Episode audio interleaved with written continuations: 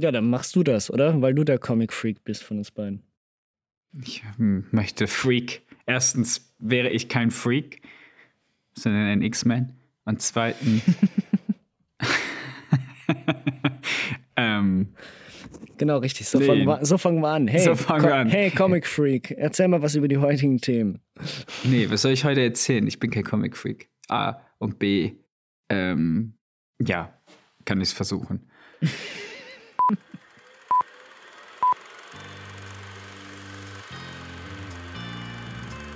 What you just said is one of the most insanely idiotic things I have ever heard. Everyone in this room is now dumber for having listened to it. Now, if any of you sons of bitches got anything else to say, now's the time! Who the fuck do you think you're talking to? Oh yeah? Are you not entertained? Aus der Sofaritze. So, Konstantin, in der heutigen Ausgabe beschäftigen wir uns ja mal wieder, wie in den letzten Ausgaben häufiger, über Superhelden. Ähm, diesmal aber aus, ich hätte jetzt fast gesagt, allen drei Comic-Richtungen, aber es gibt natürlich viel mehr Comic-Richtungen, aber was ich natürlich meine, sind äh, Verlage. Ähm, und zwar werden wir anfangen mit DC's The Suicide Squad. Danach reden wir ein bisschen über die Was wäre wenn What If-Serie vom Hause Marvel. Und zum Schluss reden wir über die verfilmte Image-Comic-Reihe Invincible, die auf Amazon Prime läuft und schon für eine zweite und ich glaube sogar dritte Staffel gegreenlightet wurde. Genau, das ist der, der Fahrplan für heute. Und eigentlich machen wir ja, also wir gucken uns ja hier immer, wir reden über das Zeug, was wir in der letzten Zeit geguckt haben. Jetzt bei The Suicide Squad äh, ist ja eigentlich ein Déjà-vu, oder? Ich meine, es gibt doch schon ein Suicide Squad. Naja, es gibt Suicide Squad, aber es gab noch nicht The Suicide Squad. Ja, das The ist natürlich sehr wichtig. You know the deal. Complete the mission, you get 10 years off your sentence. You fail to follow my orders in any way, and I detonate the explosive device in the base of your skull. Love him or hate him, these are your brothers and sisters for the next few days. Questions? Hand? Yes, that is your hand. Very good. We're all gonna die. I hope so. Das macht den ganzen Film besser. Ja, genau richtig. Also ansonsten ist er genau gleich, auch gleich scheiße. Ähm, folglich äh, können wir zum nächsten Thema übergehen. Genau, und zwar, nee, natürlich nicht.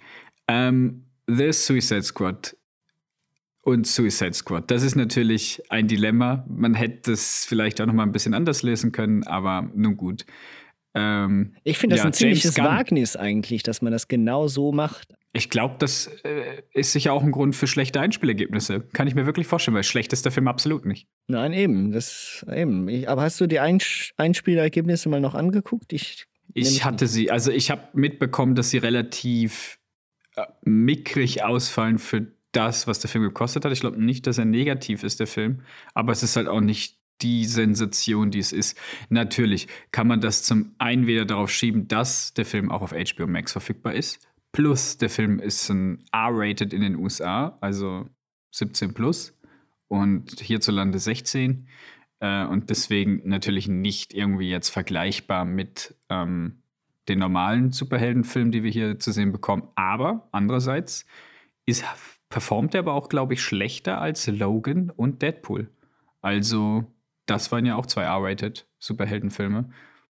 Man kann es also irgendwie doch vergleichen. Ja, der Film hat, ich sehe es gerade, der Film hat an sich 185 Millionen gekostet und bis zum jetzigen Zeitpunkt gerade mal mhm. nur 141 Millionen eingespielt. Das heißt, ja, in den Kinos. In den genau Kinos. Richtig. Ja, genau. Wenn dann noch irgendwie ein HBO Max Premium Access oder so dazu kommt, ich weiß gar nicht, ob der auf Premium war ja, oder das, ob du das den auch so gucken konntest. Ja, ja. Dann, Box ähm, Office ähm, ist ja nicht mehr so, so relevant, wie es auch schon war. Jetzt mit den ganzen VIP und so, ja, genau. Gut, aber jetzt zurück zum eigentlichen Film. Wir haben ja das, also wir haben den Suicide Squad, Der Film erschien vor fünf Jahren und den haben wir auch zusammen dazu mal in Köln an der Gamescom gesehen, so viel mir ist. Äh, und mussten uns damit äh, ziemlich äh, rüpelhaften britischen Touristen abfinden, das weiß ich noch. Echt? Das, ich habe das null auf dem Schirm. Ich habe das Ganze, ich habe das alles verdrängt.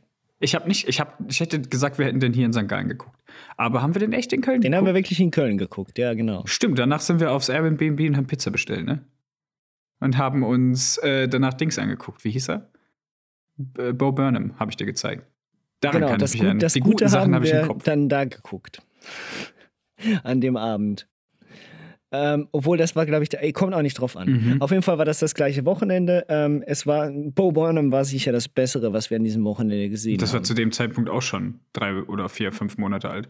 Aber gut, ja, ja. auf jeden Fall Suicide Squad, dazu mal ja ähm, mit diesem, mit dem Jared Leto Joker. Oh ja, und dem och, ganzen komm, erinnere stylischen, ähm, vielleicht auch nicht zu viel über den Film reden. Es, es lohnt sich, ihn nicht anzugucken. Überhaupt nicht. Auch für heutige Verhältnisse. Gut, man muss natürlich, man muss, das, man, eine Sache muss ich dem Film zum Schutze halten. Und zwar auch hier, das ist ja, glaube ich, auch 2017 dann gewesen, oder? Zwei, also 2016. Ich, 2016. Ja, genau, es war 2016. Und 2016 war ja vorher Batman vs. Superman oder war das 2017? das war, glaube ich, 2017. Naja, auf jeden Fall, soweit es mir ist, äh, hat der Regisseur mal behauptet, und zwar noch vor der ganzen Snyderverse-Affäre, dass der Film auch hier sehr krass geschnitten wurde. Was man ähm, auch daran erkennen mag, dass manche äh, Szenen in den Filmen temporär anders gesetzt werden. Also es finden tatsächlich handlungsmäßig Sachen falsch rum statt, ohne dass sie gekennzeichnet werden, dass das Absicht ist. Ach so. Nicht jetzt wie beim neuen The Suicide Squad, wo man erkennt, wenn etwas in einer Rückblende passiert, weil es einfach offen da steht, acht Minuten vorher zum Beispiel. Ähm, ja.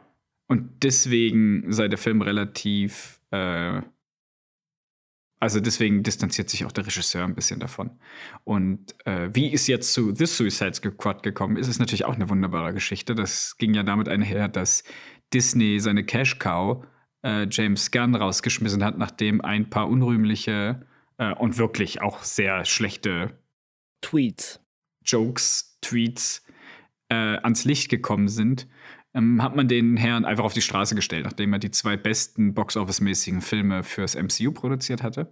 Und DC hat sich den dann abgegriffen und gesagt: Du, James, mach doch, was du willst bei uns. Hier ist ein Blank Check. Und dann hat James Gunn gesagt: Ja, mach ich.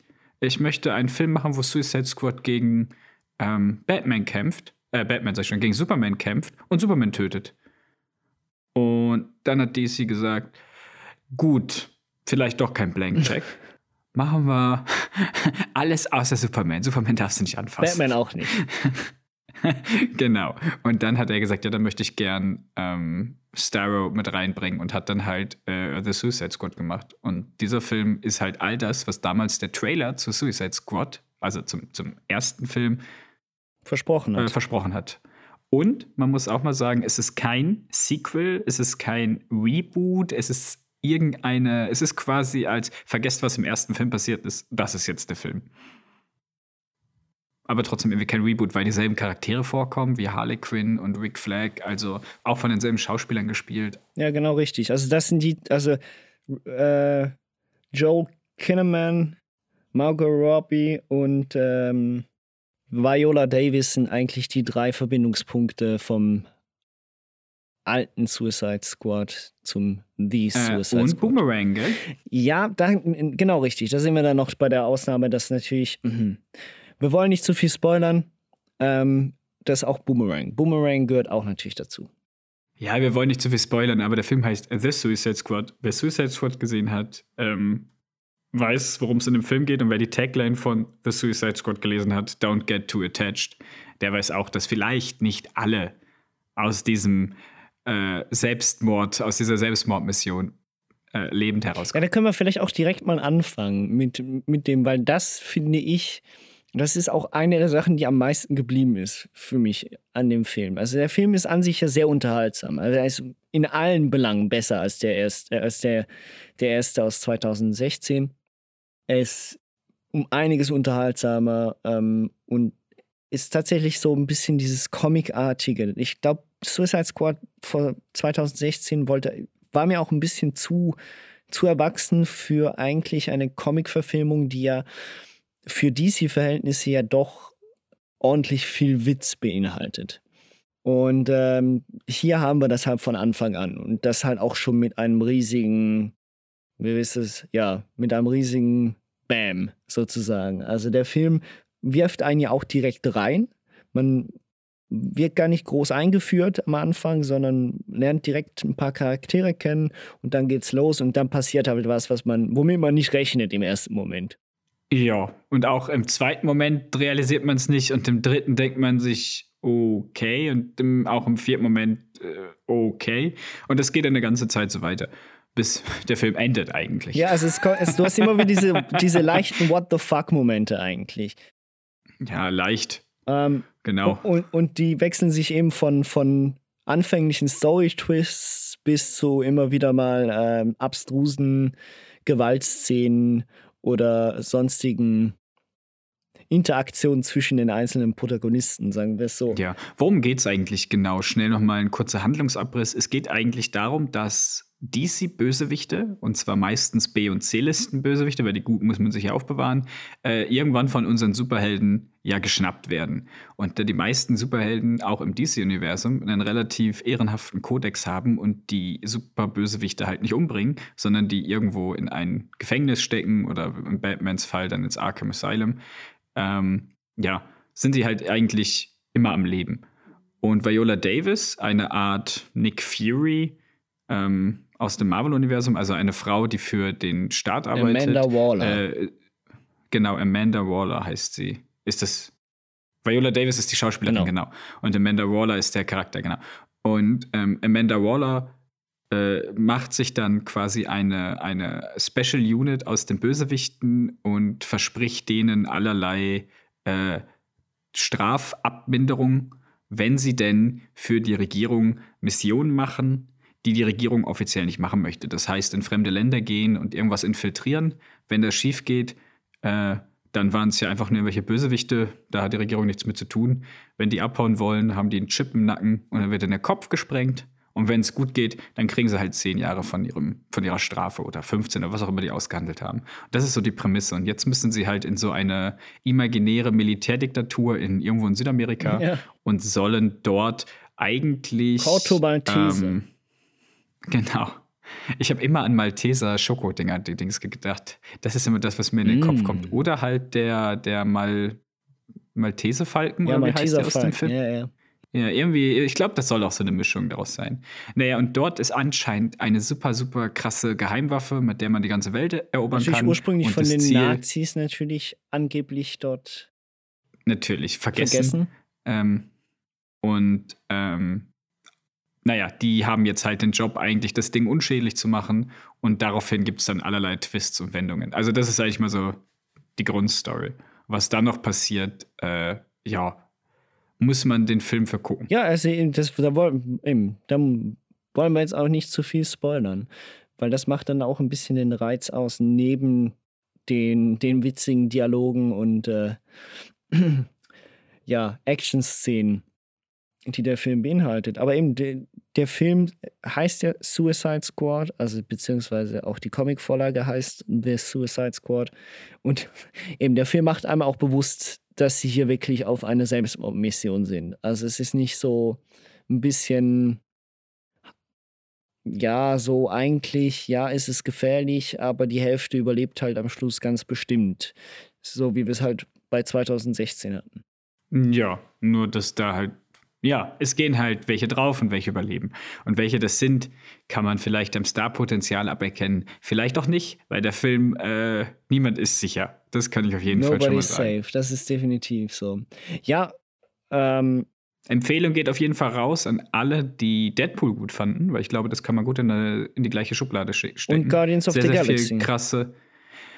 Klar, Guardians wegen James Gunn, der Musikauswahl und Deadpool wegen der Gewalt und dem R-Rating. Also ich glaube, wer die beiden Filme mochte, der wird mit The Suicide Squad seinen Spaß haben. Wer mit so einer Art Humor nichts anfangen kann, Der sollte trotzdem reingehen, einfach nur damit der Film Erfolg hat. Ja. Und sich überraschen lässt. Ja, hier, ja, und wa- was uns ja beiden aufgefallen ist, ähm, ist, dass der Film am Anfang stark startet, also wirklich der Anfang ja auch wirklich Lust drauf macht und dann so in der ersten Hälfte sich ein bisschen verliert. Also er ist irgendwo, man, man erwartet da, du hast es dann auch gesagt, wie hast du das betont? Dir fehlte ein bisschen der, ich weiß es nicht mehr. Was hast du da genau Habe gesagt? ich, hab ich der Wumms der gesagt? Wumms, ja, der Wumms. Wie Du hast gesagt, dir fehlt ein bisschen der Wumms. Der Wumms kam dann aber relativ zackig in der zweiten Hälfte des Filmes. Also die zweite Hälfte, die ist unglaublich. Also, Da, da nehme ich dann noch alles zurück. Also der Film hat eigentlich auch, du hast zwar gesagt, der verliert an Fahrt, aber die haben immer ein Ziel vor Ja. Augen. Das finde ich gut. Also du hast nie das Gefühl, also, dass der Film jetzt irgendwo dahin dümpelt, das tut er nicht. Aber er nimmt schon Geschwindigkeit raus, vielleicht auch extra, um dann eben fürs Finale wieder parat zu sein. Und auch im Finale selber nimmt der Film sich genug Zeit, jeden Blickwinkel nochmal zu beleuchten. ja. Und es ist halt wirklich so ein bisschen, also äh, du merkst, dass es halt eine Comic-Vorlage hat oder beziehungsweise es könnte halt ein normales Comic-Abenteuer sein, weil es hat einfach, es ist nicht groß zusammenhängend mit irgendwelchen Background-Stories. Du erfährst nicht viel über die Charaktere oder sonst was, sondern es geht darum, sie haben ein Ziel, sie werden da zusammen reingeworfen, sie müssen das erledigen und auf dem Weg passiert halt viel Scheiße. Ja, wenn du dir einen Charakter aussuchen könntest, den du in dein Herz geschlossen hast von all den super vielen, die es gibt, wer ist es? Ich weiß, auf welchen du ansprichst, weil das der Fanliebling ist. Und eigentlich muss man das auch so sagen. Ich glaube, das war das ist der Charakter, der einem wirklich bleibt, neben Peacemaker, weil John Cena-Fan hier. Ähm, Ah ja, John Cena ist in dem Film. genau Ja. richtig. Ist es natürlich schon King Shark. Oder eben Nanaue. Echt? Den, den finde ich halt schon sehr lustig. Does it talk? Book read. Wow. Book's upside down. You see that? It's pretending to read a book. So smart, me. Enjoy books so much. Ich muss ja sagen, am meisten geblieben ist mir das Wiesel. Stimmt, okay, ja, das hat auch was. Das, das ist aber auch irgendwie auch die gleiche Klasse, nicht? King Shark und äh, das Wiesel. Man sieht halt vom Ach. Wiesel weniger, ne? Nee, natürlich war es auch bei mir King Shark. Also Sylvester Stallone in, glaube ich, seiner besten Rolle. Ich glaube auch. Ich, selten so gut gespielt. ja, auf jeden Fall. Also von der Gesichtsdynamik her kein Unterschied. Null. ja, auf jeden Fall hat es sehr viel Spaß gemacht. Ähm, und äh, ich, ja, den kann man sich eigentlich wirklich auch noch ein zweites Mal irgendwann geben. Also ich habe ich irgendwann mal Lust, mal an einem geilen Kinoabend, also Filmabend, kann man sich den sicher mal wieder geben. Ja, also wenn der mit Atmos-Spur auf UAD kommt, dann ist der bei mir im Regal, das sage ich dir. aber. Fix bin ich dabei. Ja, ähm, So, DC Comics genau, jetzt haben wir abgehandelt. die hä? DC Comics abgehandelt. Ich meine, jetzt ähm, Kommen wir zu Marvel. wir das machen wir Jetzt, immer. jetzt hatten wir ja bei mit The Suicide Squad hatten wir jetzt sozusagen das, was wäre, wenn der erste Suicide Squad ein guter Film gewesen wäre. Wir haben jetzt aber bei Marvel natürlich das Gleiche. Und zwar, was wäre, wenn die Filme anders abgelaufen wären? Also wenn mit den Helden etwas anderes passiert wäre. Wenn wir zum Beispiel nicht einen Captain Rogers hätten, also keinen Captain America, sondern eine Captain Carter. Raum. Realität ist mehr als ein geradliniger Pfad. Eher ein Prisma. Endloser Möglichkeiten. In dem eine Entscheidung in unendliche Realitäten abzweigen kann. Und alternative Welten zu jenen erschafft, die ihr kennt. Ich bin der Watcher.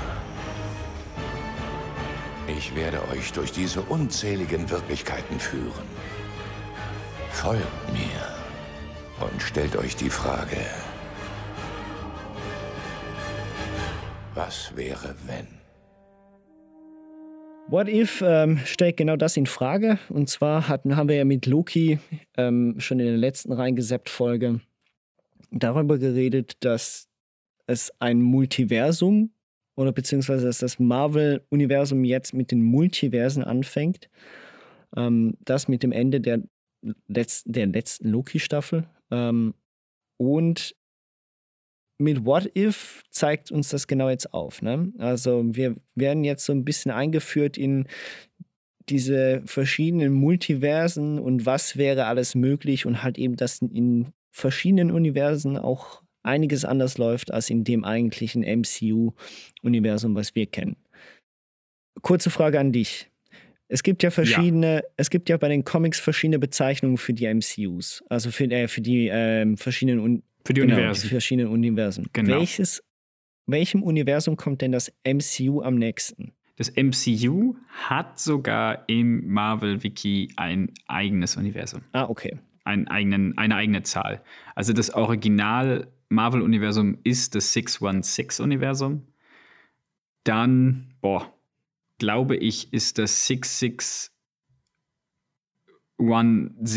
müsste dann das Ultimate-Universum sein. Nagelt mich darauf jetzt nicht fest. Ihr könnt es auch einfach selber googeln.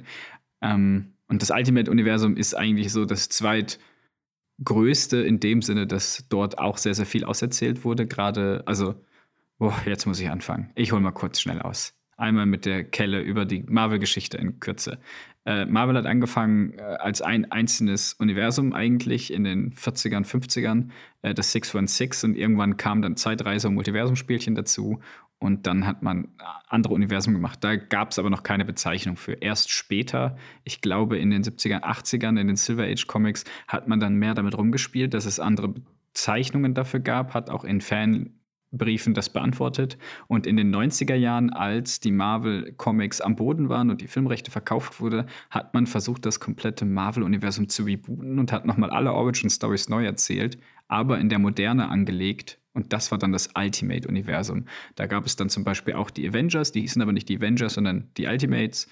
Ähm, und ja, die treffen dann auch in manchen Events sogar aufeinander. Dann gibt es sogar sowas wie die, wenn die Avengers gegen die Ultimates kämpfen und so. Ach so. Das ist eigentlich so das Multiversum-Zeug. Und deswegen sage ich, das Ultimate-Universum ist das zweitgrößte, ja. weil es tatsächlich eine ganz, ganz, ganz große Menge an Comics gibt, die nur in den Ultimate-Universen spielen. Zum Beispiel äh, Miles Morales, ähm, den man jetzt vor allen Dingen kennt aus dem animierten Film ja. oder die meisten von oder euch. Oder aus dem PS5-Spiel. Äh, ja, das ja auch noch rausgekommen ist wegen dem Animationsfilm. Ähm, der ist eine Erfindung des Ultimates-Universums. Der kommt ursprünglich. Eigentlich ist das Ultimate Spider-Man. Wenn wir von Miles Morales reden, dann ist das Ultimate Spider-Man. Und dann gibt es The Amazing Spider-Man und Ultimate X-Men und keine Ahnung. Ach so, alles. okay, gut. Ja, das sind halt die Ultimate Das haben wir halt eben ja, das sehen wir bei Spider-Man sehr gut, weil ja eben da die Lizenz ja bei Sony liegt und folglich da Sony möglichst alles rausholen muss, ne? Ja, offiziell ist das äh, Sony Franchise mit Venom und so jetzt auch das Sony Spider-Man Universe, das SSU. Das SSU. Wurde nachdem der Trailer bekannt gegeben wurde, der neue. Alles klar. Ähm, so betitelt offiziell. Also gehört jetzt der ähm, Insight für, für, für die Zuhörer.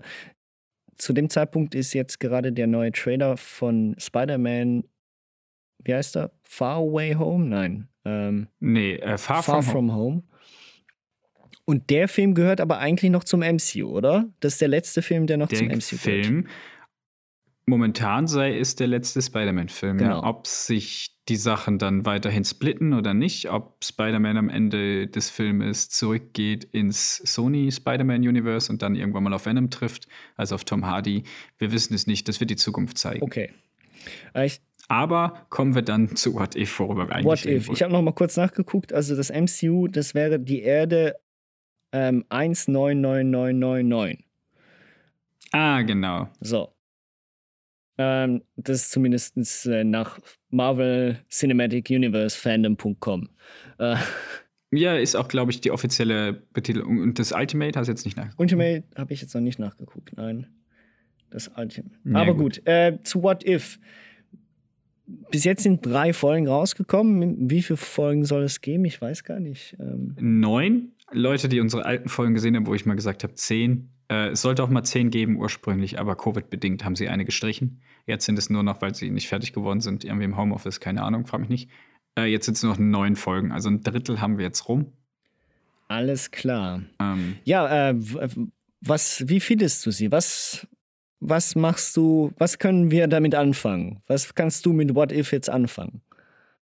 Also, ich sehe What If einmal als kleine Spielerei, was sie auch sein soll, mit Geschichten, die ähm, halt, was wäre wenn, oder? Einfach mal ein Gedankenexperiment. Was, was wird eigentlich passieren, ne? wenn, keine Ahnung, das findet jetzt nicht statt in der Serie, aber da werden halt eben so sagen, weil was würde passieren, wenn Steve Rogers doch ein Hydra-Agent wäre, oder? Und sowas. Also sie machen eben einfach irgendwelche Konzepte und ähm, machen dann ein halbstündiges Animationsabenteuer daraus. Also es ist eine Animationsserie, das muss man vielleicht auch noch sagen. Äh, mit aber, ähm, das habe ich jetzt soweit in Erfahrung bringen können, im Deutschen zu 95 Prozent mit den Originalsynchronstimmen, die auch aus dem Film sind. Und im Englischen sind es so ungefähr 80 Prozent. Also die Hauptdarsteller, die in der Folge vorkommen, sind meistens richtig vertont und Nebendarsteller nicht. Wobei auch das jeder von Folge Folge und Schauspieler zu Schauspieler unterschiedlich ist. Also Robert Downey Jr. hat jetzt nicht sich selber gesprochen. Der hatte auch im Deutschen Chris übrigens Evans nicht. auch nicht. Habe Okay. jetzt die dritte Folge mal auf Deutsch geguckt. Chris Evans hat sich auch nicht selber gesprochen, aber ähm, dass man dann halt eben ein, ein Kurt Russell für einen einzigen Satz, oder? ähm, nochmal holt und der das auch macht, für einen Satz eben was einsprechen. Äh, Finde ich dann halt cool von Gut, ihm. ist natürlich Kurt Russell. Ich meine, der ist auch schon älter, der kann sonst nicht mehr so viel machen. Das nennt man, glaube ich, einen abgehalfterten Schauspieler, oder? Ich finde, Kurt Russell ist immer noch, ich sehe ihn immer noch gerne, außer in Christmas Chronicles.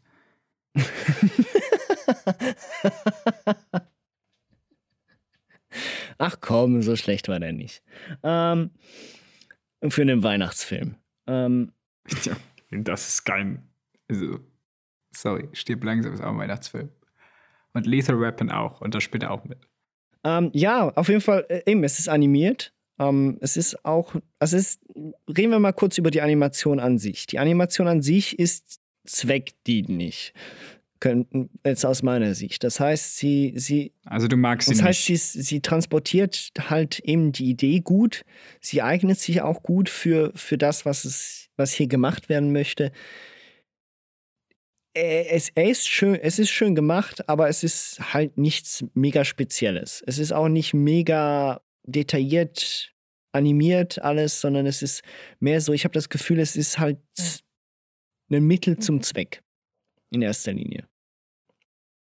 Findest du nicht? Oder- Also, ich bin ja als äh, großer Legend of Zelda-Fan und vor allen Dingen als großer Wind Waker-Fan auch, äh, hat Cell Shading ja seitdem eigentlich einen großen, großen Platz bei mir im Herzen. Und das, dieser Animationsstil ist halt Cell Shading. Ähm, und ich finde, er transportiert den Comic-Look relativ gut. Er ist sehr clean, du hast vollkommen recht. Er ist sehr detailarm, kann man natürlich auch so sagen.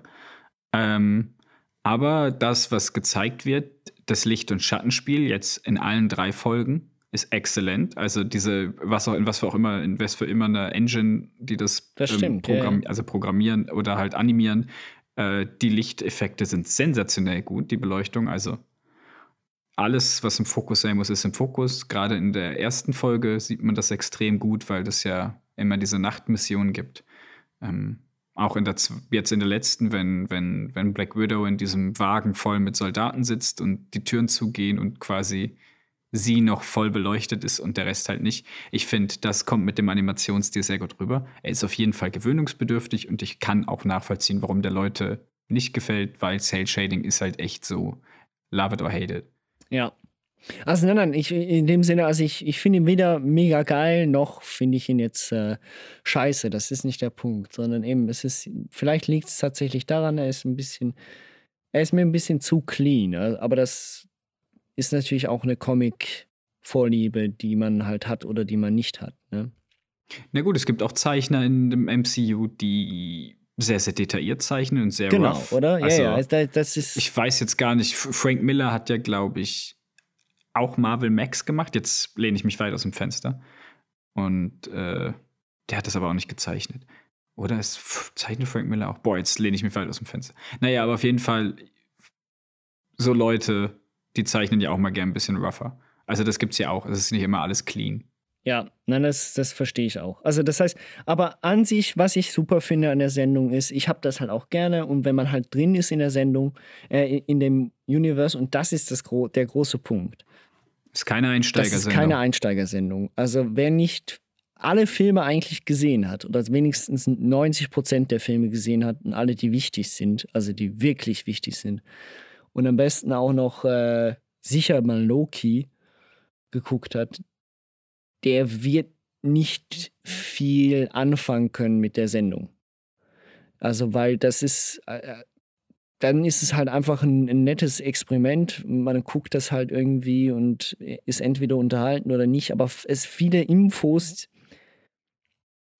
werden halt nicht gegeben. Vorausgesetzt. Ja, die, also viele Infos, die man halt braucht, die werden vorausgesetzt aus vorhergehenden Filmen.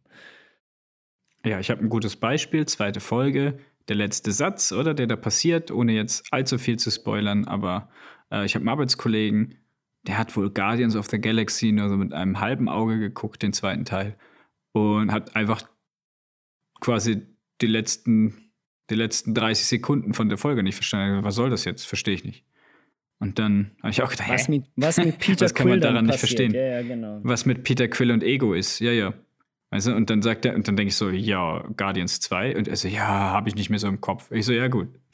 also man sollte schon, ich, man, ich glaube, wenn es einen, ein Marvel-Quiz gibt, dann sollte man das schon mit genügend bestehen, damit die Folgen einem Spaß machen. Weil es sind sehr viele Inside-Jokes drin. Es wird sehr, sehr viel, ähm, gerade in der ersten Folge wird vorausgesetzt, dass man Captain America 1 kennt bei Hard.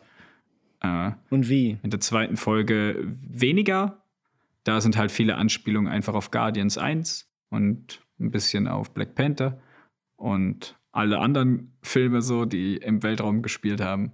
Und jetzt in der dritten Folge, ähm, ja, wird nochmal so der erste, die Phase 1 eigentlich nochmal so ein bisschen beleuchtet. Ja, jetzt ist es auch, also sind wir vielleicht auch, ich habe jetzt die dritte Folge erst gerade kurz vor der, der Aufnahme hier gesehen.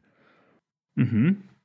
Ähm, und die ist schon ziemlich heftig am Anfang. Also es ist so, ich meine, klar Logo, man sieht jetzt kurz kurze Info, so viel kann man ja sagen, weil so, so steht das auch in der in der Beschreibung der Folge. Was wäre, wenn die Avengers, bevor sie überhaupt rekrutiert werden konnten, umgebracht werden? Also das heißt, man sieht Ja, eigentlich, wie die, die Original-Avengers ja. alle umgebracht werden, mit Ausnahme von jemand Bestimmten, aber das sage ich jetzt nicht. Ähm, und das ist ziemlich dark für das Marvel-Universum. Also für, auch für so eine Folge. Und ich glaube, das können sie sich dann tatsächlich auch da leisten. Jetzt nicht vom Zeichenstil, der ist halt clean, Marvel und so, und auch von der Gewalt her. Aber es ist schon ziemlich heftig, wenn du siehst, wie der Thor stirbt. Oder wie halt Tony Stark halt einfach umfällt. Umverreckt. Und du weißt halt, okay, gut, ähm, hm, wäre jetzt ein interessantes MCU. Was würde jetzt passieren? Klar, okay, Tony Stark, schlechtes Beispiel. Aber ähm, Ja, ich weiß, was du sagst. Also ich sag mal, für den Otto-Normal-Zuschauer, ohne das negativ zu konnotieren, was es ist, ähm, sind das sicher Folgen, wo man sagt, boah, krass, da sterben jetzt die Avengers. Jemand, der mal ein paar What-If-Comics gelesen hat oder andere Events, die nicht Kanon sind, zum Beispiel gibt es ein Comicreihe, die heißt Deadpool Kills the Marvel Universe, in der Deadpool, wie der Titel des Namens sagt, äh, alle großen Helden einfach umbringt. Der geht zu jedem und bringt alle um. Der wird verrückt, weil er halt Krebs hat, oder? Und äh, der Krebs langsam sein Gehirn angreift, aber sein Gehirn sich wieder regenerieren kann und der Krebs greift wieder sein Gehirn an und irgendwas in seinem Kopf ist nicht richtig. Und dann bringt er alle um, inklusive nachher dem Zeichner des Comics am Ende. Und zwar auf sehr brutale Art und Weise. Und dann guckst du halt so eine Folge und denkst, ja, gut, das war jetzt die Kinderversion davon. ja, okay, Also, ja, das ist Weißt du, so, wahr. das ist dann das, also was ich halt sagen muss, so sehr mir die einzelnen Folgen auch Spaß machen, während ich sie gucke, gerade die zweite Folge hat mir jetzt von den drei Folgen am meisten Spaß gemacht. Welche die? Ähm, Habe ich das? Die zweite. okay, ja. Ähm, muss ich halt sagen, cool. Ich wünschte mir, sie würden sich mehr trauen. Als Comicleser. Ich wünschte mir, sie würden so. Ähm, ich kann ja schon mal ein bisschen was vorwegnehmen. Es wird wahrscheinlich eine Marvel-Zombie-Folge geben. Es gibt auch ein Marvel-Zombie-Universum. Und auch da werde ich am Ende, das weiß ich jetzt schon, da sitzen und denken, cool, hätte aber noch ein bisschen mehr sein dürfen. aber ich weiß, dass ich nicht mehr krieg. Also enttäuscht bin ich nicht, aber trotzdem irgendwie hofft man doch, dass sie für sich vielleicht auch mal noch ein bisschen was Krasses trauen. Aber prinzipiell finde ich, ist das eine solide Sendung. Ich mag den Ansatz. Ich finde auch lustig, dass sie, ähm, dass Kevin Feige quasi 30, also die haben 30 Kernideen genommen und von diesen 30 Kernideen mussten sie 15 streichen oder so, weil all diese Sachen schon in zukünftigen Marvel-Projekten umgesetzt werden. das ist natürlich. Ja, da sind wir also ich glaube, eine Folge sogar, ein, eine Folge sollte sogar, ist quasi sogar die erste Hälfte vom dritten Guardians. Oder hätte es werden Aha. sollen. Da sind wir mal gespannt, was da noch alles kommt in dem Falle. Ja, eine zweite Staffel ist übrigens auch schon angekündigt. Ja, also eben, ich, äh, ich kann das nur unterstützen. Ich meine, ich bin ja nicht so tief in den Comics drin. Ähm, und folglich kann ich wirklich sagen, es ist halt für Leute, die voll drin sind im MCU, ist das eine sehr unterhaltsame Sendung. Das sind kleine, schöne Häppchen, Ideen von, von der Prämisse her. Aber jetzt eben, das mehr nicht, ne? Also. Ja, eben. Also man kann seinen Spaß damit haben. Manche Folgen landen bei einem dann wahrscheinlich besser, je nachdem, ob es gerade sein Lieblingsfilm mit drin ist oder nicht. Ich glaube, das hat auch ein bisschen was damit zu tun. Und ob seine Lieblingshelden dabei sind oder nicht. Ähm, aber Man kann vielleicht aber auch kurz mal noch sagen, du hast gesagt, du findest die zweite Folge am besten und ich unterstütze das. Also ich, ich gehe da einher mit dir und muss auch sagen, mir hat die dritte Folge jetzt schon sehr gut gefallen. Aber die zweite Folge ist tatsächlich noch irgendwie besser aus dem Grunde, weil sie die einzige ist, die halt etwas Neues in dem Sinne erzählt und auch einen Anfang und ein Ende hat. Also das heißt, äh, wir haben da wirklich eine richtige, in sich schlüssige Geschichte, mehr oder weniger, die halt dann noch zusätzlich halt den What-If-Anteil halt einfach innerhalb dieser Geschichte mit reinbringt und halt am Schluss nochmal anspricht mit Peter Quill. Bei der ersten Folge hatten wir halt wirklich, das war halt fast eins zu eins, halt Captain America, aber halt einfach mit Captain Carter. Ne? Ja, und halt drei, vier Situationen, die anders passieren, aber ja. Aber da hast du recht. Aber es ist halt, und die dritte Folge macht halt eben hier Phase 1 Rundschau. Wir haben den Hulk-Film, wir haben Richtig, Iron Man, oder? wir haben den Thor-Film, mal kurz eine Szene, oder? Wir haben mal immer diese so bekannte Szene aus allen Filmen und dann macht es noch ein 20 Prozent was Eigenes draus. Oder 30 oder 40. Aber es ist halt wieder, weißt du, du hast das irgendwie schon gesehen. Und bei der ersten Folge denkst du dir auch, das habe ich doch schon gesehen. Aber die zweite Folge, die macht, wie du selber gerade gesagt was hast, neu. die macht es halt was neu. Die nimmt die Charaktere, die du kennst, aber erzählt eine sehr, sehr eigenständige Geschichte. Jo. Also eben folglich ist das auch vielleicht auch das größte Problem dieser, dieser Serie. Das ist so. Dass sie noch zu filmbezogen ist. Genau, richtig. Ist. Ich hätte gern wirklich eine Was wäre wenn, eben. Zombie-Universum. Cool. Ist was komplett anderes als aus den Filmen. Sind die Charaktere aus dem Film, aber wird was anderes sein. Da freue ich mich drauf. Wirklich, das ist so die Folge, auf die ich mich eigentlich am meisten freue. Ja, bin ich gespannt, eben was da jetzt noch alles kommt. Ich hoffe auch, sie wagen sich noch mal ein bisschen mehr. Ja, ich hoffe ja, die haben sich irgendwie das Beste für den Schluss aufgehoben. Also sonst wären sie auch blöd. Wenn das jetzt auch schon das Beste wäre, wäre es auch schon zu doof. Ja, eine Superhelden-Sendung, die sich aber was traut und ein bisschen was anders macht, zumindest äh, anders als Marvel, ist ja dann äh, Invincible, ne?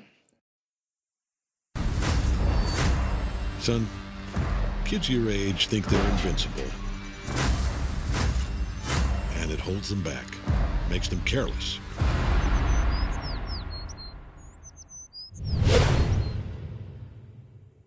You hear it?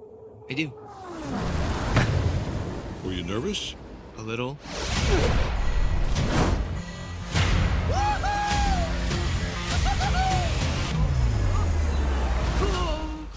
Invincible und Nomen est Omen mal wieder. Ja, und äh, die äh, ist nicht so neu. Die haben wir ähm, aber bis jetzt noch nicht behandelt, weil wir sie beide noch nicht fertig geguckt haben. Du hast sie auch noch nicht fertig geguckt. Du hast dafür, bist dafür noch weitergegangen und hast dafür die Comics ähm, fast fertig gelesen. Oder hast du sie jetzt fertig gelesen? Ich habe sie. Ich habe alle 156 alle 156 Ausgaben gelesen. Ausgaben gelesen. Ähm, wie sehr hält sich, zumindest jetzt in den ersten sechs Folgen, die du gesehen hast, die Sendung an die Comics? Und kannst ja gleich mal kurz erklären, um was es genau geht. Also gut. Ähm, wieder mal ein bisschen Hintergrundwissen. Robert Kirkman, bekannt vor allem durch The Walking Dead. Ähm, der hat nämlich The Walking Dead gezeichnet, hat aber, bevor er The Walking Dead gezeichnet hat, einen Superheldenkosmos geschaffen. Und dieser Superheldenkosmos fing eigentlich damit an, eine grobe Parodie auf die DC-Helden zu sein. Ähm, wenn man die Serie guckt, Guardians of the Globes ist halt die genau, Justice genau, League, ja. es gibt einen Batman-Verschnitt, es gibt äh, Wonder Woman, es gibt so einen Typen aus dem Wasser, der ist halt ein Fisch anstatt Aquaman. Ähm, es gibt halt die typischen Stereotypen. Es gibt einen, der vom Mars kommt, wie Martian Manhunter. Ähm, es gibt einen, der super schnell ist, der Flash, äh, alles. Und dann gibt es natürlich noch Omni-Man, der Name sagt schon, das ist der Superman-Verschnitt. Und ähm, ja, die sind eigentlich, wie man es so auch aus dem DC-Universum eigentlich kennt, so ein bisschen, haben die dieselbe Rolle. Nur, dass Omni-Man äh, nicht so mit, den, mit der Justice League kann, also mit den Guardians of the Globe, sondern er sein eigenes Ding durchzieht und dass er auch einen Sohn hat. Also in den Superman-Comics hat Superman auch irgendwann einen Sohn. Ähm, ja. Und dieser Sohn, der kriegt jetzt halt seine Fähigkeiten in der Pubertät relativ spät für diese Alien-Rasse. Äh, also Omni-Man ist auch ein Alien, wie auch Superman einer ist, der von einem anderen Planeten kommt.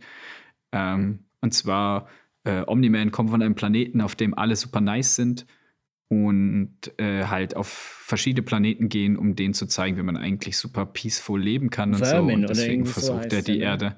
Ja, ich weiß jetzt gerade nicht mehr.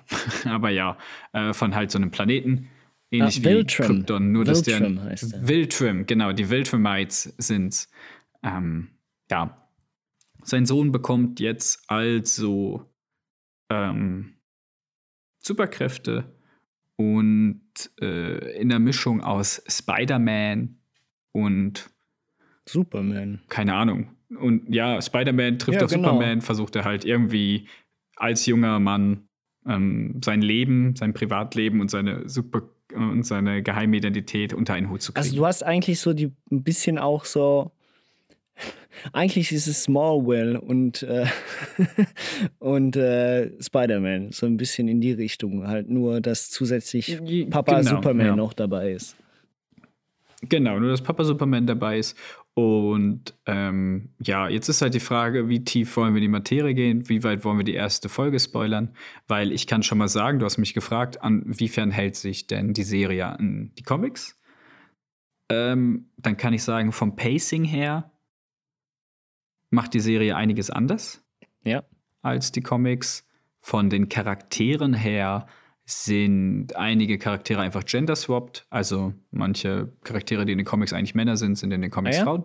Und, oder andersrum. Ja, ja, also zum Beispiel diese Mars Lady, oder? Das ist eigentlich ein Mars Heini. Und ähm, ja, auch seine Freundin ist jetzt, äh, ist es halt alles ein bisschen angepasster, oder? Seine Freundin ist in der Serie halt Afroamerikanerin. Ob das eine Rolle spielt, weiß ich nicht. Aber in den Comics ist sie halt die typische äh, Mittelklasse Blondine, weiß, die alles kriegt von ihren Eltern so quasi. Ähm, in der Serie ist es halt alles nochmal ein bisschen anders. Da kommt sie auch mehr zur Geltung in der Serie als in den Comics. Und das kann ich auch schon mal sagen. Die Serie nimmt sich ein bisschen mehr Zeit, die einzelnen äh, Ausgaben kohärenter zu erzählen. Also in den Comics springen wir hin und her. Da gibt es ja, also während es in der Serie diesen Angriff gibt von diesen Aliens in der zweiten Folge, die durch, die auf unserem Planeten oder halt auf deren Planeten also auf der Erde schneller altern und auf, in deren Universum halt nicht. Ja.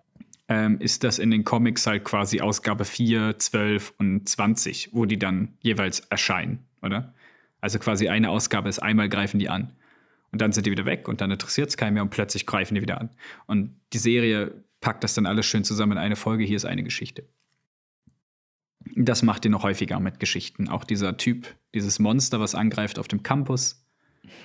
äh, an der Uni. Auch das sind eigentlich mehrere Ausgaben, die lange, wo lange Zeit Zeit dazwischen vergeht und erst dann wird aufgelöst, wer eigentlich dahinter steckt. Ach so. Okay. Aber so, aber es ist jetzt nicht mega negativ jetzt. In, also es ist gut umgesetzt aus deiner Sicht. Es ist, es ist sehr gut umgesetzt. Ähm, der Zeichenstil ist eins zu eins übernommen. Also da merkt man halt, dass Robert Kirkman Comics, ist, ne? Ja, genau, das Robert Kirkman produziert. Ähm, also da hat man einfach den Zeichenstil genommen aus den Comics und hat da Bewegung reingefügt. Das kann man so sagen, das ziemlich cool ist.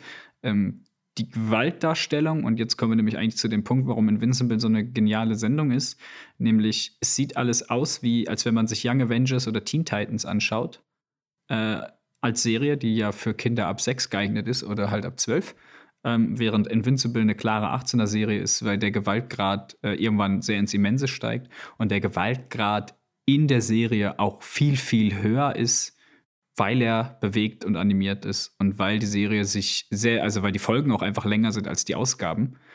Ähm, also gewisse Kämpfe, die im Invincible Comic einfach weil Invincible fucking Invincible ist, äh, nach einer Seite aufhören, gehen halt in der Serie dann mal irgendwie sieben Minuten oder so. Weißt du, was ich meine? Also da nimmt man sich dann wirklich Zeit, um die Kämpfe auch cool aussehen zu lassen gerade das Ende der ersten Folge ist äh, da ja so dreieinhalb Minuten lang oder so in der Serie. Boah. Und in den Comics, in den Comics sind es halt zwei Seiten, dann ist alles vorbei. Dann ist das, dann ist das fertig. Ja, du sprichst ja genau auch so das, also du sprichst genau das an, oder? Also ich habe diese Sendung, du bist ja auf mich draufgekommen, ne? Ich habe da mal gesehen auf Amazon Prime, hm, Invincible, neue Sendung, fange ich mal an, ne? Mhm. Und das Ganze fängt halt eben so an, so, so, so ein bisschen so wie diese früheren, wie ne heißen die? Teen, weiß nicht was, diese. Ja, ich sag ja, Teen Titans genau, und Young also, Avengers. Das sieht auch vom Zeichenstil genau. ähnlich aus. Und, äh, und das ist das Gefühl, ja, okay, gut. Ja, aber am Anfang stand ja ab 18 die Sendung, oder? Und in der ersten Folge passiert lange nichts. Und dann passiert gegen Ende hin etwas, womit dann die plus 18 Vergabe definitiv auch verdient ist. Und man saß da und dachte mir so, what the fuck habe ich mir jetzt hier gerade angeguckt? Ist auch erst in den Comics übrigens in Ausgabe 8 der Fall. Ah ja. und auf jeden Fall musste ich es dir dann direkt schreiben, weil das ist, es ist, geht gar nicht darum, dass, es geht nicht um die Gewalt zu verherrlichen, überhaupt nicht, sondern was diese Sendung so einmalig ja. macht ähm, aus meiner Sicht, ist, dass sie das auch thematisiert, was sie am Schluss der Sendung auch zeigen möchte. Sie wird, sie, sie möchte sehr menschlich wirken, obwohl sie halt nur mit Superhelden zu tun hat, die ganze Zeit. Ne? Also wir haben den jungen Superhelden, der Superheld werden möchte und jetzt auch Superheld ist, der nur mit anderen gleichaltrigen und älteren Superhelden zu tun hat. Sein, ja, sein Vater ist der größte Superheld der ganzen Erde. Aber mhm. immer wieder wird einem vor Augen gezeigt, was das eigentlich für eine, diese Kraft, die, sie, die diese Leute haben, was das mit einem normalen Menschen verursachen kann und was das auch gegen, gegeneinander. Wir sehen hier wirklich mal, wie an, wie Superhelden gegeneinander kämpfen, auf einem Niveau, was Superman vs. Batman ja lächerlich aussehen lässt. Klar, Logo, das ist dann auch nochmal real verfilmt und sieht nochmal anders aus, aber hier sehen wir das und das ist nicht schön anzugucken, sondern das ist dann einfach nur noch absolut verreckt brutal. Schon, es ist schon sehr gory, ja. Genau, und das ist so das, was auch diese Send der Reiz für mich an dieser Sendung ausmacht, weil es wirkt alles so clean, so fröhlich im ersten Moment und wenn es dann losgeht, dann geht es aber richtig los. Ja, ich glaube, das ist auch der Hook der ersten Folge, oder? Deswegen, also äh, am Anfang, man sieht das 18er Rating, dann kommen so die beiden, die beiden Zwillinge, die blauen, die äh, schießen dem ein, also dem einen wird ins Auge geschossen so und das sieht auch eigentlich noch relativ human aus. Okay, ein bisschen Blut kommt da raus, aber er verdeckt direkt sein Auge. Es wird nicht detailliert gezeigt. So. Und denkst du, ah, okay, ja, vielleicht deswegen. Und dann kommt der Hook und dann zeigt er dir die Brutalität. Und ab da macht die Serie auch, nimmt die, die Hände weg vom Mund und zeigt dir mit ganzer Brutalität, was in jeder Folge, was jeder Kampf eigentlich auf Leben und Tod ausmacht. Und was ich auch krass und was ich schön finde, was sie, also der Spirit von der Serie ist natürlich, also von den Comics, ist halt eben, es geht eigentlich darum, was macht das mit dir als Mensch, mit der Psyche, was macht das mit deinen Träumen und deinen Ideen. Es geht viel mehr um die menschliche Seite bei den Superhelden, ja. als dann um die Superheldenkämpfe. In den späteren Ausgaben der Comicreihe ändert sich das Ganze ein bisschen. Es wird auch weniger, also während das am Anfang halt wirklich eigentlich eine 1 zu 1 Parodie ist auf das DC-Universum, entwickelt sich das immer mehr zu einem eigenständigeren äh, Universum, was, was sich auch selber tragen kann. Wo du jetzt nicht unbedingt sagen musst, ah ja, das funktioniert nur, weil man weiß, wer Batman ja. ist. Und deswegen, sondern, äh, nee, es funktioniert später auch selber. Lustig ist oder interessant ist, wir haben ja gesagt, wir haben, sind beim dritten Publisher angelangt, nämlich Image Comics. Ähm, und Image Comics ist ein Independent Comic Verlag, an dem die Zeichner und Autoren den Großteil, also im Prinzip 95 Prozent der Rechte behalten, während bei Comics wie bei DC der Verlag die Rechte behält. Ein großes Beispiel ist zum Beispiel Watchmen, wo Alan Moore eigentlich schon lange gerne die Rechte hätte, aber solange die jedes Mal neu Watchmen veröffentlichen in regelmäßigen Abständen, bleiben die Rechte beim Verlag. Und Alan Moore möchte das eigentlich gar nicht. Alan Moore würde am liebsten, dass Watchmen einfach so stehen bleibt, wie es ist. Er, hätte, er mag auch den Film nicht und alles andere. Und deswegen gab es dann irgendwann diese große Bewegung von Comiczeichnern, die Image Comics gegründet haben. Ah, okay. Und ja, und da gibt es nämlich auch kein kohärentes Universum wie bei MCU oder bei DC oder wo man auf irgendwas achten muss, sondern jeder Comic steht für sich alleine. Nur bei Invincible hat man tatsächlich ähm, versucht, gewisse Image-Comics miteinander zu verbinden. Es wird, äh, also in den Comics gibt es irgendwann mal ein Event, wo was Krasses passiert und dann andere Heldenteams aus anderen Comics darauf reagieren müssen. Ähm, das Ganze ist aber leider ein bisschen nach hinten losgegangen, denn weil die Leute ja die Rechte an ihren eigenen Comics haben, hat irgendwann einer sich, äh, dessen Comics nicht ganz so gut liefen, hat dann gesagt, nee, ich steige aus Image aus, ihr könnt meine Comics nicht mehr verwenden für das Event. und dann ist das relativ schnell und sang- und klanglos zu Ende oh, gegangen. Das ist natürlich Kleiner schade. Fun Fact. Ähm, ja, aber so hat man mal versucht, bei Image Comics quasi sowas aufzubauen, wie bei Marvel und Dings, aber es hat nicht funktioniert, weil jeder darf halt selber machen, was er Ja. will. Ja, du hast tatsächlich, also ähm, du hast den Punkt, oder wir haben den Punkt der Menschlichkeit aufgezeigt. Das ist auch das, was mir tatsächlich am meisten gefällt an dieser Sendung. Also, obwohl wir diese Superheldenkräfte haben, obwohl diese auch in ihrer schieren Macht gezeigt werden, und zwar wirklich grauenhafte Art und Weise teilweise, ähm, wird immer wieder der menschliche Aspekt hervorgehoben. Am Schluss fast schon ein bisschen arg auf die, auf die Drüse gedrückt, aber äh, es wirkt halt, es funktioniert halt und es ist auch äh, schön zu sehen und deswegen eben dieser Spider-Man-Vergleich, der muss da sein, auch wenn Invincible natürlich in wesentlich stärker ist als Spider-Man. Aber halt eben dieses, wie findet man sich zurecht als Superheld in der Gesellschaft und obwohl Und als pubertierender junger Mann. man ist ja eigentlich immer noch Das ist das Nächste. man ist dann. ja eigentlich als Mensch erzogen worden. Eben. Also, dass da auch immer die Frage ist, dass es wichtiger ist, von wo man eigentlich, also wie man eigentlich aufwächst und nicht von wo man eigentlich ursprünglich kommt. Ja, das ist nämlich auch ganz spannend. Und ich kann auf jeden Fall alle Leute, die die Comics nicht gelesen haben, jetzt schon heiß machen. Je nachdem, wie weit sie, ob sie wirklich irgendwann alles verfilmen oder nicht, wird es noch richtig heftig. Also es wird, also das, was jetzt in den ersten acht Folgen passiert ist, ist Kindergeburtstag. Das meine ich vollkommen Das ernst. sagst du nach Folge 8, mein Gott. Ja, ja, nachdem diesem, also ich habe ja, ich habe ja nicht die ganze Folge gesehen, aber nachdem er mir gesagt hat, was da passiert, wollte ich mal den Vergleich ziehen aus den Comics. Auch da habe ich gesehen, dass die Serie viel brutaler ist. Aber es ist Kindergeburtstag, was da noch. Also da kommen noch Leute auf einen zu.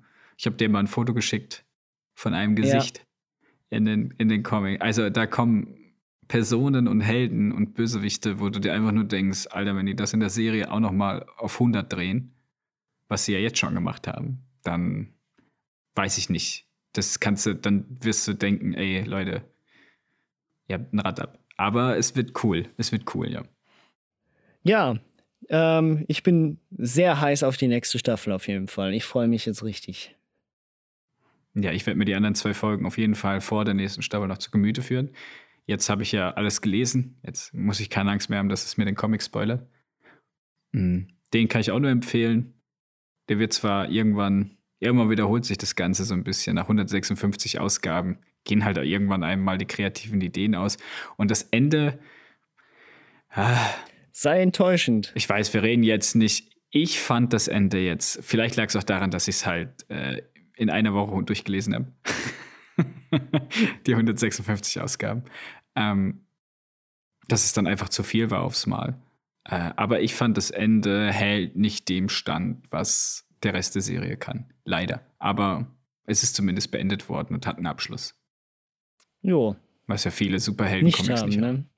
Ja, auf jeden Fall hat sich da Amazon eine gute, eine gute Lizenz geholt, aus meiner Sicht. Die einen, ja, und mit Seth Rogen auch einen super Produzenten. Allerdings, die einen schönen Kontrast zum, zum MCU und auch zum DC-Universe bilden, mit einem Top-Cast, was wir noch nicht erwähnt haben, by the way. Oh ja, stimmt. Äh, Alison Brie war, glaube ich, dabei, Nein, oder? Äh, Gillian oder Jacobs, die man aus Gillian Jacobs ist es, genau. Community, Community. kennt. Und äh, Steve Yeun aus Walking Dead, mhm. da wäre der, der Link wieder gezogen und aber natürlich mit Abstand die interessanteste Stimme ähm, J.K. Simmons. Am I rushing or am I dragging? Genau, als Omni-Man, als der Vater von Invincible. J.K., genau, J.K. Simmons, der genauso aussieht wie J. Jonah Jameson aus Spider-Man, den er ja auch verkörpert hat. Stimmt, das kommt eins ja auch noch aus dazu. wie J. Jonah Jameson. Und dann ist es die Stimme von J.K. Der sieht Simmons. wirklich aus. Ah, schade, ist das ein Podcast und kein Videocast. Also stellt euch jetzt vor, Ja. das alte Bild von J.K. Simmons in den originalen Bring me the Spider-Man-Filmen. pictures of Spider-Man. Parker, hello. You're fired. Why? Dogs catching frisbees? Pigeons in the park? A couple of geezers playing chess? Boss. Not now. Still not now. I pay you because for some reason that psycho Spider-Man will pose for you. Spider-Man won't let me take any more pictures. You've turned the whole city against him. A fact I'm very proud of. Es passt ein, eindeutig. Ja, ähm, großartige Sendung. Ich kann sie nur jedem empfehlen, der sich ansatzweise für so etwas, ja, interessiert. Und einen ruhigen Magen hat. Genau. Äh, nichts für einen, einen leichten Magen, das ist so. Ja, Ausblick. Ähm, wir hatten es in der letzten Folge schon davon. Ähm, jetzt steht es aber definitiv an. Die ersten Reviews sind auch schon rein. Shang-Chi. Nächste Woche Shang-Chi. And the Tin Rings. Äh, wir können gespannt sein, ne? Mhm. Also anscheinend wirklich äh, sei ganz anständig. Also, was ich jetzt, was ich, also ein Rotten Tomato Score von 92 Prozent heißt eigentlich nur, dass 92 Prozent der Leute, die ihn gesehen haben, zufrieden waren, unterhalten wurden. Das kann auch. Also, es heißt ja eigentlich, dass es mehr als 60 Prozent Wertung ist. Das ist ja fresh, certified fresh. ja, ja, aber ich meine auch sonst die, die professionelle Presse. Ja, ich will jetzt hier nicht wieder so ein Fass aufmachen und so wegen, ne, bla, erster asiatischer Superheld im, im Kino in Europa. Machst du aber jetzt aber gerade. und in den USA. ja, mache ich jetzt auch. Aber auch da möchte ich das mit Vorsicht genießen, ob man das jetzt nur schreibt, um eben die Repräsentation zu hypen, was ja auch gerechtfertigt ist, oder ob es auch wirklich ohne das Ganze stehen kann. Ja, das, Weißt das werden wir dann nächste Woche sehen. Können wir uns selber ein Bild machen. Wir werden sicher darüber un uns unterhalten. 24 Bilder in der Sekunde mache ich mir davon sogar. Ja, ansonsten haben wir eben den äh, Trailer angesprochen von Spider-Man Far From Home. Heißt Ja, der Far From Home? Da bin ich hyped drauf. Nein, der heißt doch nicht. Der heißt immer noch No Way no Home. Way Home, genau richtig. Die haben alle das Home-Ding Ja, drin. eben, deswegen, keine Ahnung mehr. Wie soll ich da den Unterschied machen, wenn nur eine Präposition Der erste ändert? heißt Homecoming, der zweite heißt äh, Far From Home, der dritte heißt No Way Home. Ich hätte ja Homewrecker besser gefunden, aber das war nur ein Joke von denen. Ja, und der macht mich ja mal so richtig, richtig heiß auf die neue Phase. Naja, da sind wir ja schon mittendrin. Ich finde, die Eternals machen mich auch richtig und heiß wie? auf alles. Also Eternals, äh, wenn ihr Eternals und Spider-Man, das sind die beiden also Filme. beide Trailer unbedingt mal gucken. Ja, aber das, der, der große Unterschied ist, den ich da habe, ist, No Way Home gibt mir so ein richtig dieses alte Marvel-Gefühl, aber in neu aufgefrischt, wo ich jetzt wieder so richtig Bock habe auf neuen, heißen, geilen MCU-Scheiß. Wo ich auch Na, so neu und geil ist der ja gar nicht. Wenn du dir den Trailer anguckst, hast du äh, fünf alte Bösewichter. Ja, aber das ist egal. Aus allen Es anderen Filmen. Das ist aufgewärmter Eben, aber das ist ja richtig wenn geil. man ehrlich ist. Und mit den Internals, da müssen wir ja wirklich sagen, das ist, was wir da erwarten können, das ist noch sehr schwer zu sagen. Wir haben da ähm, Zoe, Also, Chloe, ähm, oder anlügen. Chloe Zoe, wie heißt sie? Chloe, Chloe Joe. Joe, Entschuldigung, ähm, als Regisseurin, also die gerade den Oscar für beste Regie und bester Film abgeräumt hat mit No Man Land. Und ich habe es übrigens beim Oscar-Cast noch gesagt, dass sie warten mit dem Trailer, dass sie Richtig, reinschreiben dass sie es können. reinschreiben können. Und was machen sie? Sie haben dass sie natürlich reinschreiben reingeschrieben. können aus. Natürlich, from the Oscar winner of the best year oder irgendwie sowas. Aber wir haben auch da in dem Trailer schon, also das ist, sieht aus wie nichts, was wir vorhatten im MCU. Also es ist alles sehr, es wirkt alles sehr Indie-mäßig, von zumindest was die Kamera angeht und was auch der Ton angeht, der es, es wirkt alles ein wenig ästhetischer. genau wesentlich ästhetischer. Also wir haben auch da schon die, die ein oder andere Nature-Porn-Einstellung habe ich auch schon im Trailer gesehen. Ja. Und Marvel kriegt endlich den ersten Superman-Verschnitt aus dem DC-Universum. Endlich den ersten Jack Kirby Superheld. Hm. Mit, äh, wie heißt der? Äh, Robert Stark aus Ja, Game of genau, Thrones. richtig. Ja. Der Schauspieler spielt äh, quasi einen, der wie Superman ist. Super stark, kann Laser aus den Ach Augen so. schießen. Ähm, ja, man brauchte das damals. Mittlerweile gibt es ein paar modernere Superhelden, dessen Namen jetzt gerade alle entfallen sind, scheiße. Äh, die aber noch lange nicht bei uns im MCU vorkommen werden. Ja, auf jeden Fall. Also nicht wundern. Auf jeden Fall sind wir ja da sehr gespannt. Die Eternals, so viel ich verstanden habe, sind eine uralte Superhelden, hm, wie wir es das sagen, Vereinigung, die sich lange jetzt rausgezogen hat aus der Sicherung der Erde und jetzt wieder eintritt, weil Ja, nicht ganz. Ähm, die Celestials, die das Universum erschaffen haben, also wenn man den Trailer geguckt hat, äh, die haben die Eternals auf den Planeten Erde geschickt, wo halt auch die Deviants, diese Bösen sind, und halt auch äh, die Kree eigentlich herkommen. Ursprünglich kommen die Kree, glaube ich, vom Mond. Es ist alles ganz komisch im Marvel-Universum. Auf jeden Fall, die wurden angehalten, den Planeten Erde und die Menschheit zu schützen und ja nicht zu interferieren, ja nicht da sich einzumischen.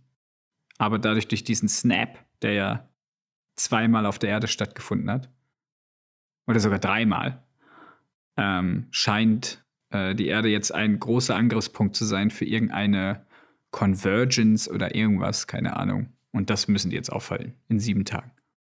ja, äh, wie viel das auch mit dem neuen Multiverse zu tun haben wird, ist dann auch noch Noch ein bisschen unklar, noch ja. unklar. Also da sind, da bin ich auch sehr gespannt. Also äh, es, man merkt so, es, das, das Rad, das nimmt so langsam Fahrt auf, ne, für die nächste Phase. Also für die Phase. So, wir sind ja schon drin, ich weiß. Aber so mit Loki jetzt wirklich hat so richtig gestartet, habe ich das Gefühl. Ja, um mit Robert, Robert Jordan zu zitieren, das Rad der Zeit webt, wie es will. ja. Äh, ja, und dann war da nochmal ein Trailer? Nee, das, Das waren waren die jetzt drei, die drei ne? Trailer, genau. Shang-Chi, Eternals und no Way Home. was haben wir gesagt? Spider-Man No Way Home. Und dazwischen kommt noch, wenn ich es richtig im Kopf habe, die Hawkeye-Serie. Ja, die kommt noch im Dezember, glaube ich. Mhm. Und die Miss Marvel-Serie, die fängt erst im Januar dann an oder Februar. Die wurde ins nächste Jahr verschoben. Korrekt, ja. Die wurde erst, die wurde, glaube ich, verschoben. Ja, wir haben ja eben, genau, da kommen ja noch ein Haufen andere Sachen. Äh, Im Doctor Strange and the Multiverse kommt ja dann auch im März, glaube ich, raus, nächstes Jahr. Multiverse of Madness. genau, Multiverse of Madness. Und dann Quantum Mania kommt, glaube ich, aber erst fast ein Jahr später, so viel mir ist. Quantum Mania kommt erst später, ja. Ja. Und äh, ich bin einfach heiß drauf, wann ich meinen ersten Fantastic Four Titbit bekomme. Das ist ja eigentlich das. Fantastic Four und X-Men, das sind eigentlich die Sachen, die ich im MCU sehen will. Der Rest ist alles geiler, geiler Shit, aber Leute, ich will einen richtigen Dr. Doom, ich will Fantastic Four oder Future Foundation oder wie auch immer ihr das machen wollt. Ich will das. Ich will das jetzt. Ich will nicht warten. Ja. Ich will Richard Reed. Jetzt hatten wir eine ordentliche. Eine ordentliche Nerdfolge. Nerdfolge. Wir haben, bevor, bevor ich das noch vergesse, ähm, ich habe heute auch noch einen weiteren anderen Film geguckt, wenn wir schon bei Comic und äh, äh, sagen wir Zeichentrickfilmen sind. Habe ich mir, habe ich mir heute noch die Anime-Verfilmung des neuen Witcher-Filmes gesehen. Also The Witcher Nightmare of the Wolf. Das sagt dir jetzt natürlich nicht viel. Du hast auch die Spiele. Ich habe die richtigen Spiele gespielt. Die richtigen Spiele. Du hast auf jeden Fall den dritten Teil nicht, nicht, nicht groß gespielt. Ich habe die richtigen Spiele gespielt, die richtigen Witcher-Spiele. Ich habe Gwent gespielt. Und, Und, solange die nicht Gwent in der Serie, in der animierten Serie gespielt haben, interessiert mich das auch nicht. Oder in diesem Film. Spielen Muss ich auch gar nicht viel dazu sagen. Ähm, da ist es das typische Beispiel dafür, auch wie bei What If, ähm, für Fans, die auch ein bisschen Ahnung haben von, von dem Witcher-Universum. Gwent. Und Gwen, ja, mit Gwen hast du eigentlich die wichtigsten, Infos für den Film eigentlich schon. So ist es nicht. Also, die sehr, ist es zu empfehlen. Ist eine interessante Geschichte, geht nicht allzu lang. Ähm, schön, schön. Ist der Witcher schön drin? animiert. Nein, es spielt ja alles früher. Es spielt alles wesentlich früher. Also, ähm, also kein Henry Cavill. Nein, kein Henry Cavill, nein. Es, es geht ah. um Wesemir, also sozusagen der Lehrer von Gerald. Wesemir, Alter. Richtig, also nur auch da nochmal gesagt, ähm, schön animiert. Ähm, vom Soundtrack her halt der typische Whis Whis Whisky, der typische Witcher-Soundtrack. Ähm, interessante Geschichte, mhm. äh, recht krasse, also wir hatten es vor mit Invincible, auch hier der Brutalitätsgrad sehr hoch. Ähm, ja, kann Netflix natürlich auch. Genau, richtig. Also da mit dem Film hat Netflix auch gezeigt, das geht sehr wohl auch bei ihnen. Also ich meine, Castlevania zeigt Ja, genau. Auch. Also genau, eigentlich hier perfektes Beispiel. Wer mit The Witcher was anfangen kann und Castlevania gut fand, der wird mit dem Film seine Freude haben. Wie lange ist er? 80 Minuten? Ja, 90, 80 120? Minuten. Ah, okay, okay. Also so ein richtiger Animations-One-Shot. Richtig. Ja, ähm, damit wäre es eigentlich das, was ich so in den letzten vier Wochen, fünf Wochen gesehen habe. Ja, bei mir nicht. Wir haben nur an der Oberfläche gekratzt. Aber das ist in Ordnung.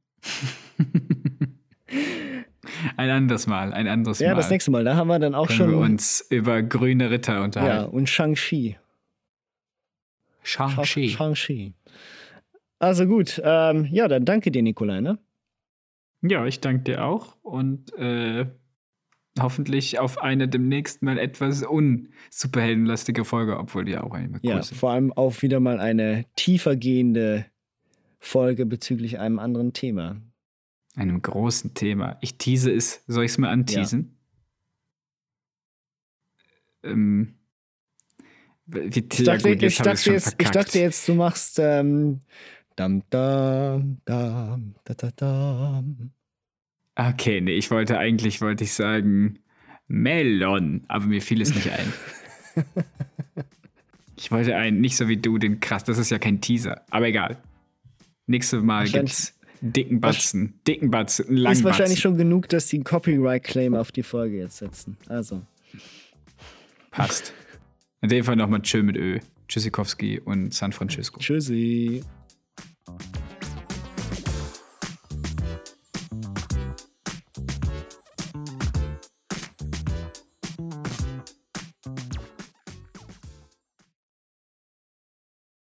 Verlage. Und zwar werden wir anfangen über The Suicide Scheiße.